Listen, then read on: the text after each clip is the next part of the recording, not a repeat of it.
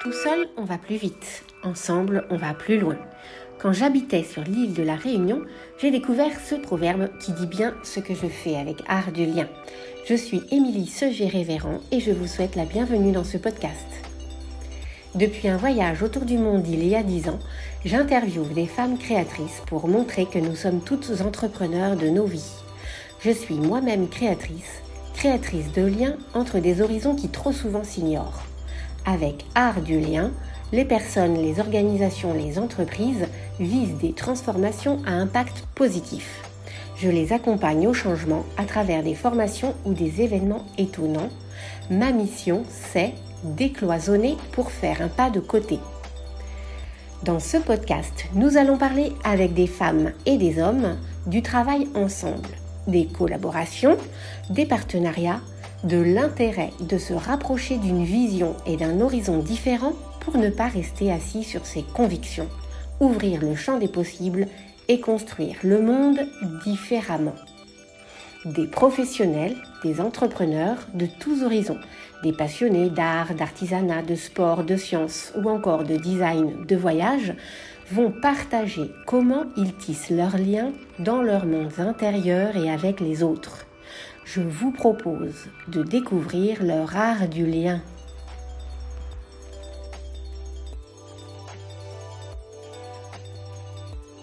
Bonjour euh, Marine Costa, merci d'avoir répondu présente pour le podcast Art du lien. Euh, nous allons parler aujourd'hui de ton activité de, soprano et de plein d'autres euh, choses autour qui t'animent aujourd'hui. Nous sommes donc en direct de Corse, pas au même endroit. Je suis en Corse du Sud et toi en Haute-Corse. Est-ce que tu peux te présenter ton activité, ton art, ta spécialité? Oui, bonjour Émilie. Alors moi, je suis une chanteuse lyrique on appelle plus communément une chanteuse d'opéra. Je suis soprano et donc euh, je, chante euh, dans des productions d'opéra, mais aussi dans des récitals, euh, un petit peu partout en France et parfois même à l'étranger. Et est-ce que tu peux nous dire comment tu en es arrivé là, ton parcours un peu, le chemin? Bah, en fait, euh, c'est une succession euh, euh, d'imprévus, j'ai envie de dire. j'ai toujours chanté pour mon plaisir, mais c'est vrai que je m'étais jamais projetée dans une carrière de chanteuse lyrique. Et puis, à l'adolescence, euh, les rencontres euh, m'ont conduite euh, à pousser la porte du conservatoire de Bastia chez Anne-Marie Grison, à qui je rends hommage parce qu'elle a été très importante pour moi dans ma vie de chanteuse. Et, et qui a rapidement décelé en moi des capacités, ou en tout cas un naturel pour le chant lyrique. Et elle m'a, elle m'a beaucoup poussée. D'abord, elle m'a, elle m'a enseigné toutes les bases. Et ensuite, elle m'a beaucoup poussée à, poursuivre euh, après le baccalauréat, d'abord euh, au Conservatoire de Nice. Et puis assez rapidement, finalement, euh, au Conservatoire supérieur de musique de Paris. Et ensuite, j'ai même fait un, j'allais dire une incartade, un séjour par l'école normale de musique aussi, où j'ai, où j'ai fini mes études. Donc, c'est un parcours quand même de haut niveau qui t'a mené sur combien d'années? De nombreuses années. Hein ouais, c'est long. On dit, on dit toujours dans le métier qu'il faut à peu près 10 ans, ou du moins au moins 10 ans pour construire un chanteur lyrique, parce que effectivement, euh, euh, notre instrument, c'est notre corps. Donc, de fait, euh, en mûrissant, en grandissant, en se musclant, etc., l'instrument se développe. Et donc, la, technique vocale évolue au fur et à mesure aussi que que, nous vieillissons ou que nous prenons euh, de, l'expérience. Et donc, effectivement, euh, oui, euh, ça, a été, ça a été un long parcours, d'autant que on n'a jamais fini de se perfectionner. Quand le cursus traditionnel, je dirais, est, plié et qu'on a son diplôme, tout ne s'arrête pas. Et donc, c'est en, se perfectionnant qu'on poursuit sa carrière. Il faut en permanence euh, prendre des coachings pour préparer des rôles, euh, entraîner sa voix, euh, exactement comme le ferait finalement un, sportif de haut niveau qui n'arrête jamais les entraînements. C'est ça. Oui, oui, c'est vraiment de longue haleine et un, un entraînement permanent. Oui, Absolument. Du coup, quel succès et satisfaction tout cette, cet univers, cet engagement, on peut parler d'engagement hein, parce que c'est vraiment un métier, plus qu'un métier. quelle satisfaction est-ce que ça t'apporte? À titre euh, très personnel, en dehors du fait, et c'est important quand même que c'est ma passion première et que euh, c'est même presque une identité, euh, j'ai envie de dire. je crois que ce qui me plaît le plus dans mon métier, c'est les interactions avec les personnes, que ce soit dans, chez, les collègues ou avec les professionnels avec qui j'ai la chance de, collaborer. Et puis aussi euh, le, contact avec le public. Euh, l'idée qui me nourrit particulièrement, qui est euh, de pouvoir apporter ce que je fais à un public le plus large possible, parfois quitte à complètement sortir des lieux traditionnellement dédiés à l'opéra.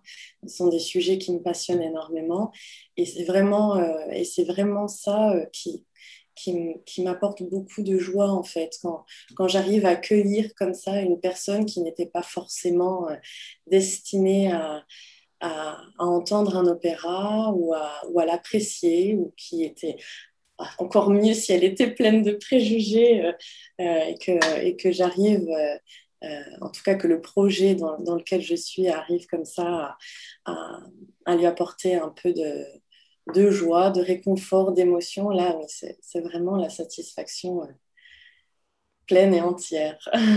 Et oui, et, du coup, on, parlait, nous, on s'est rencontrés à San Giovanni pour un projet euh, euh, européen autour des musées du rural, notamment. Et donc, euh, tu as, entre autres, plusieurs activités associatives, justement, pour créer du lien, toi aussi. On est bien dans l'art du lien. Est-ce que tu peux nous parler de ta vie associative qui, est aussi alimentée par, par ton, ton art? Oui, bien sûr.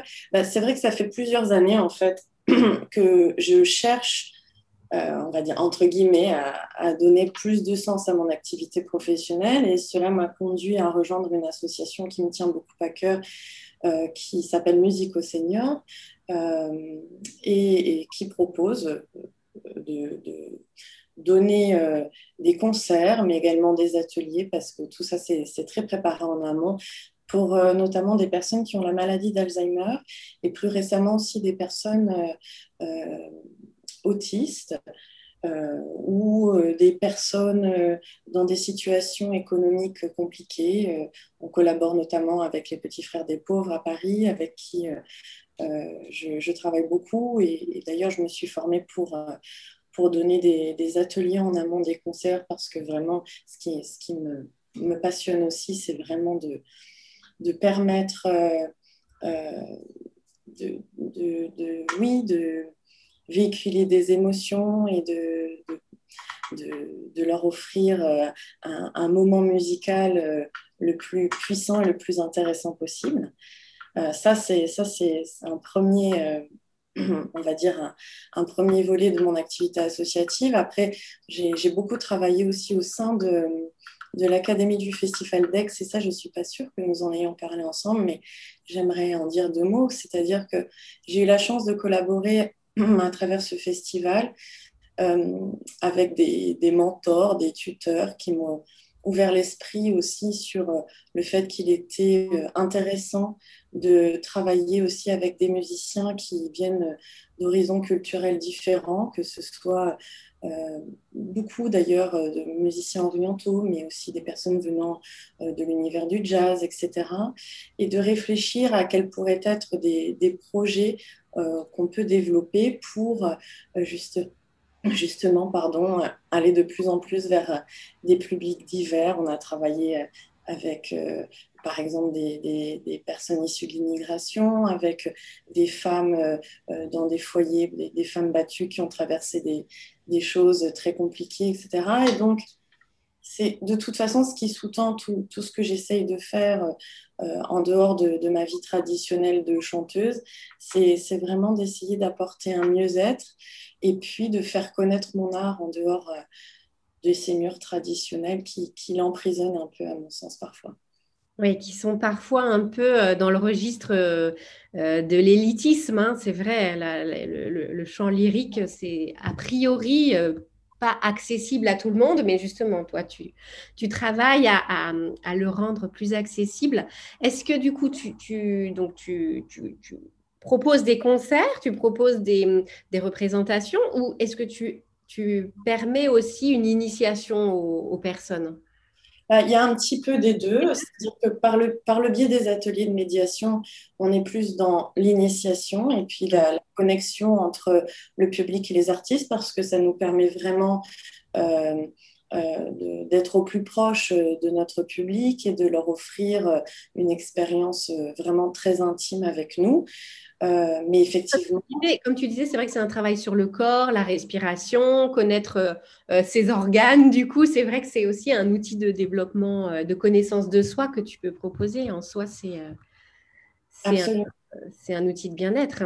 Mm. C'est un outil de bien-être et puis particulièrement le chant lyrique.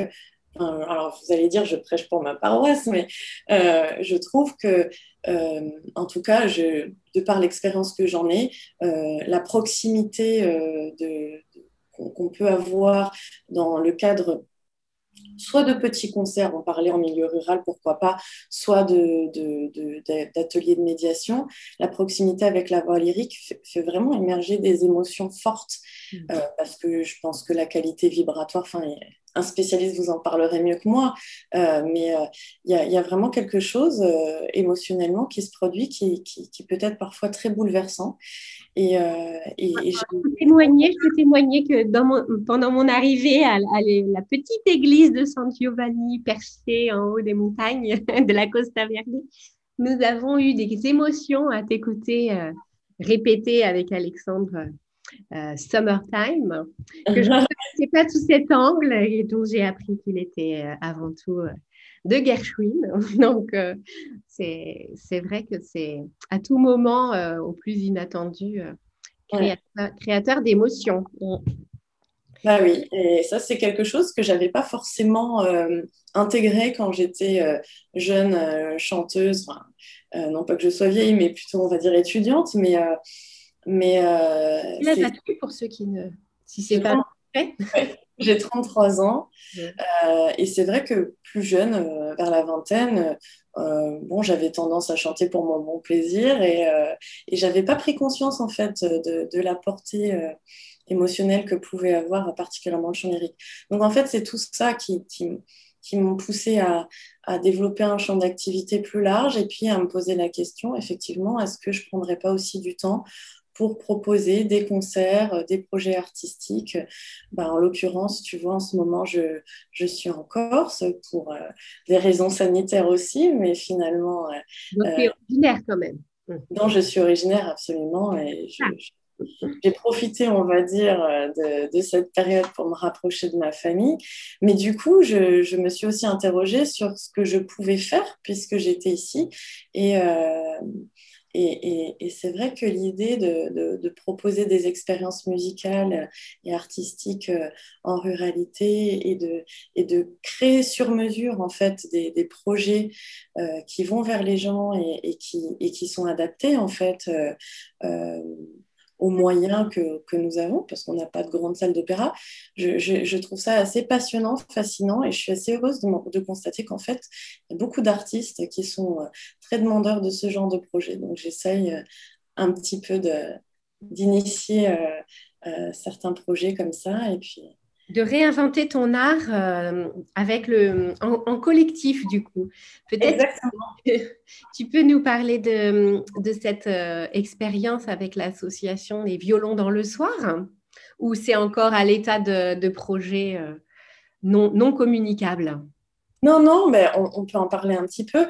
Euh, c'est vrai que, en fait, donc je ne suis pas la seule artiste corse à être venue euh, euh, se confiner, puis finalement décider de, de, rester ici. Et, donc, j'ai été mis en relation avec d'autres artistes, notamment Alexandre Dorian, qui euh, est organiste et puis qui est surtout un grand, grand, grand mélomane euh, et, qui, est pianiste également. Et puis, euh, et voilà, on, s'est dit que ça pouvait être intéressant, puisque nous étions là, de réunir nos forces pour proposer des projets originaux, essayer de réfléchir à des, choses qui n'ont pas été faites, des, voilà, des, créations artistiques, en tout cas d'utiliser notre terre pour, pour proposer des oui, des, projets artistiques euh, un petit peu sur mesure et d'aller vers les gens et, et, refaire vivre cette culture aussi qui, qui, qui, a dormi euh, pendant trop longtemps à nos yeux. Donc, vous allez aller sur des, un, sentier, euh, faire des, des, petites, des, animations, un, parcours, parcours illustré de musique oui, alors en fait, euh, pour ce projet-là, effectivement, euh, donc dans la Costa Verde et dans, à San Giovanni di Moriani, euh, en fait, c'est un projet double. Il y a un, il y a un sentier botanique qui va être euh, comment dire, remis en valeur euh, avec notamment des, œuvres artistiques contemporaines. Et puis, au, pied de ce sentier, il y a une église euh, qui va accueillir une exposition autour de Napoléon Bonaparte dont nous, commémorons l'anniversaire. Et, donc, l'idée nous est venue de proposer autour de ces événements un concert comme on aurait pu en en avoir euh, à l'époque de Napoléon Bonaparte. Et donc, euh, ce sera à la fois déambulatoire et avec euh, un concert qui, qui clôturera cette journée. Magnifique. Ce sera cet été. Exactement. on est dans notre série sur l'été, donc. Euh, oui, complètement. on profite de l'été, du fait qu'on puisse aussi euh, faire des choses plus facilement en plein air, parce qu'il faut, il faut s'adapter. Et donc, euh, on a la chance en Corse d'avoir de beaux écrins pour ça. Exactement. Et pour continuer, est-ce que tu, tu, as, tu veux partager ta réaction par rapport au, à la citation de Gandhi, être le changement que tu souhaites pour le monde. Comment ça parle en toi par rapport à ton expérience?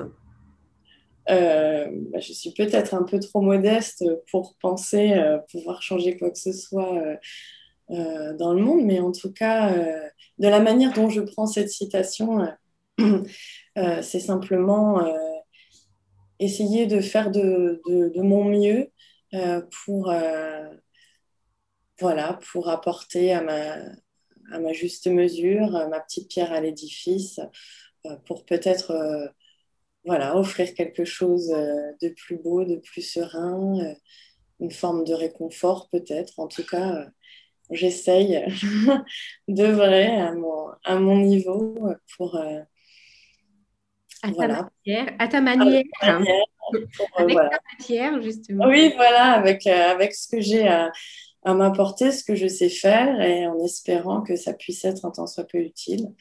Du moins, euh, c'est ce qui m'anime. Et hum, une personne ou une organisation euh, avec qui tu aimerais collaborer ou qui t'inspire? Bah, oui. qui sont déjà en cours, en effet. Oui, bah, il y, a, y, a, beaucoup de projets en cours. Euh, mais voilà, que, que, je garde peut-être encore un petit peu euh, secrète parce que les choses prennent beaucoup de temps à se mettre en place et je ne voudrais pas euh, dire de bêtises. Mais euh, j'ai beaucoup réfléchi à cette question et il y a quelques personnes qui m'ont beaucoup inspirée et, notamment une metteur en scène qui s'appelle Marème Clément, qui est quelqu'un avec qui j'ai eu la chance de travailler pour pour évoluer euh, artistiquement, personnellement, et en fait qui, qui fait vraiment partie de ces personnes qui m'ont montré qu'il y avait une autre manière euh, de raconter les opéras, et, euh, et notamment en, se, en, se, positionnant du point de vue de la femme dans les opéras, et se rendre compte que de ce point de vue-là, finalement, ça raconte souvent beaucoup plus que, que l'idée qu'on en a, euh, qui est finalement euh, parfois un peu traditionnelle, un peu patriarcale, etc. Et donc, tout ça pour dire que c'est une personne qui m'a questionnée sur ce que moi, en tant que femme, j'avais envie d'endosser au moment où j'incarne un personnage. Et en tout cas, ma manière, ça, ça a changé ma manière de me questionner sur les personnages à, à, qui j'essaye de donner corps. Et donc, c'est c'est une, une rencontre importante. Et, et, depuis cette rencontre, euh, alors c'est un projet plus personnel, mais, euh, mais euh, j'essaye de, de m'investir aussi dans, dans les coachings pour notamment les jeunes chanteurs que j'appelle des coachings d'art lyrique, qui sont des coachings d'interprétation, mais qui vont, j'espère, un petit peu plus loin. Et j'espère par le biais de ces coachings, permettre à ces jeunes chanteurs de se questionner sur pourquoi euh, ils montent sur scène, pourquoi ils décident de faire euh, ce métier, euh, quelle, quelle, responsabilité ils ont envie d'endosser en tant qu'artistes et qu'est-ce qu'ils ont envie de défendre, quelle est leur nature propre, quelle est leur identité. Et ça me plaît beaucoup de me dire que peut-être que par le biais de ces coachings, je, je permets un petit peu à, ces jeunes chanteurs de se découvrir et de se développer. Ça, c'est un projet qui, qui, me plaît beaucoup. De travailler leur identité professionnelle. Oui, puis probablement humaine aussi, parce que je crois que tout ça, c'est très perméable, surtout quand on est artiste. On n'est on pas euh, artiste au travail et puis autre chose à la maison. Je crois que c'est quelque chose qui nous anime tout le temps. Et donc, euh, quelque part, c'est un peu un coaching de vie, peut-être, enfin, mhm. modestement, évidemment, mais euh, en tout cas qui me passionne beaucoup de travailler avec ces, jeunes qui sont en pleine euh, évolution aussi dans leur, dans leur vie, en train de, de devenir ce qu'ils sont. Euh, je trouve ça absolument fascinant et, ça me passionne énormément. Bon, tu as un exemple de, de personnage de femme que tu as regardé autrement euh, depuis cette prise de conscience, par exemple, dans un opéra ou... Oh, bah, euh, pour parler de euh, probablement du plus connu, c'est vrai que le personnage de Carmen, il y a eu vraiment un moment donné où je me suis dit, mais est-ce que être une femme libre, c'est forcément une, être une femme sexuellement libre? Est-ce que que c'est forcément, euh, oui, euh, obligé d'être représenté un petit peu toujours de la même façon? Est-ce qu'on ne pourrait pas raconter autre chose au travers de ce personnage? Est-ce que est-ce qu'on ne peut pas redéfinir ce que veut dire être une femme libre? Par exemple, euh, la question aussi de la fin de l'opéra aussi m'a beaucoup interpellée parce que on prend rarement conscience en fait qu'il s'agit d'un féminicide. Est-ce que c'est quelque chose qu'on prend en charge? Comment on le prend en charge? Comment on le raconte? Je pense qu'il y a, il y a beaucoup encore de, choses à creuser sur la manière dont on raconte les opéras et sur la manière dont on les reçoit aussi, parce que finalement, euh, parfois, on ne se rend même plus compte de ce qui est raconté. Et, je trouve que ça vaut le coup de, de se reposer euh, certaines questions quand on aborde une œuvre. Merci Marine, euh, euh, merci. On sait maintenant comment et avec qui, selon toi, on peut impacter le monde. Merci d'avoir partagé ton art du lien et on va réécouter Carmen différemment, je crois. merci beaucoup Émilie. Et en attendant Carmen, écoutons une répétition de Summertime par Marine Costa. Et merci à tous pour votre écoute. Merci de mettre des pouces bleus et des étoiles sur les réseaux sociaux pour soutenir le podcast. Et de le partager bien sûr si vous l'avez aimé.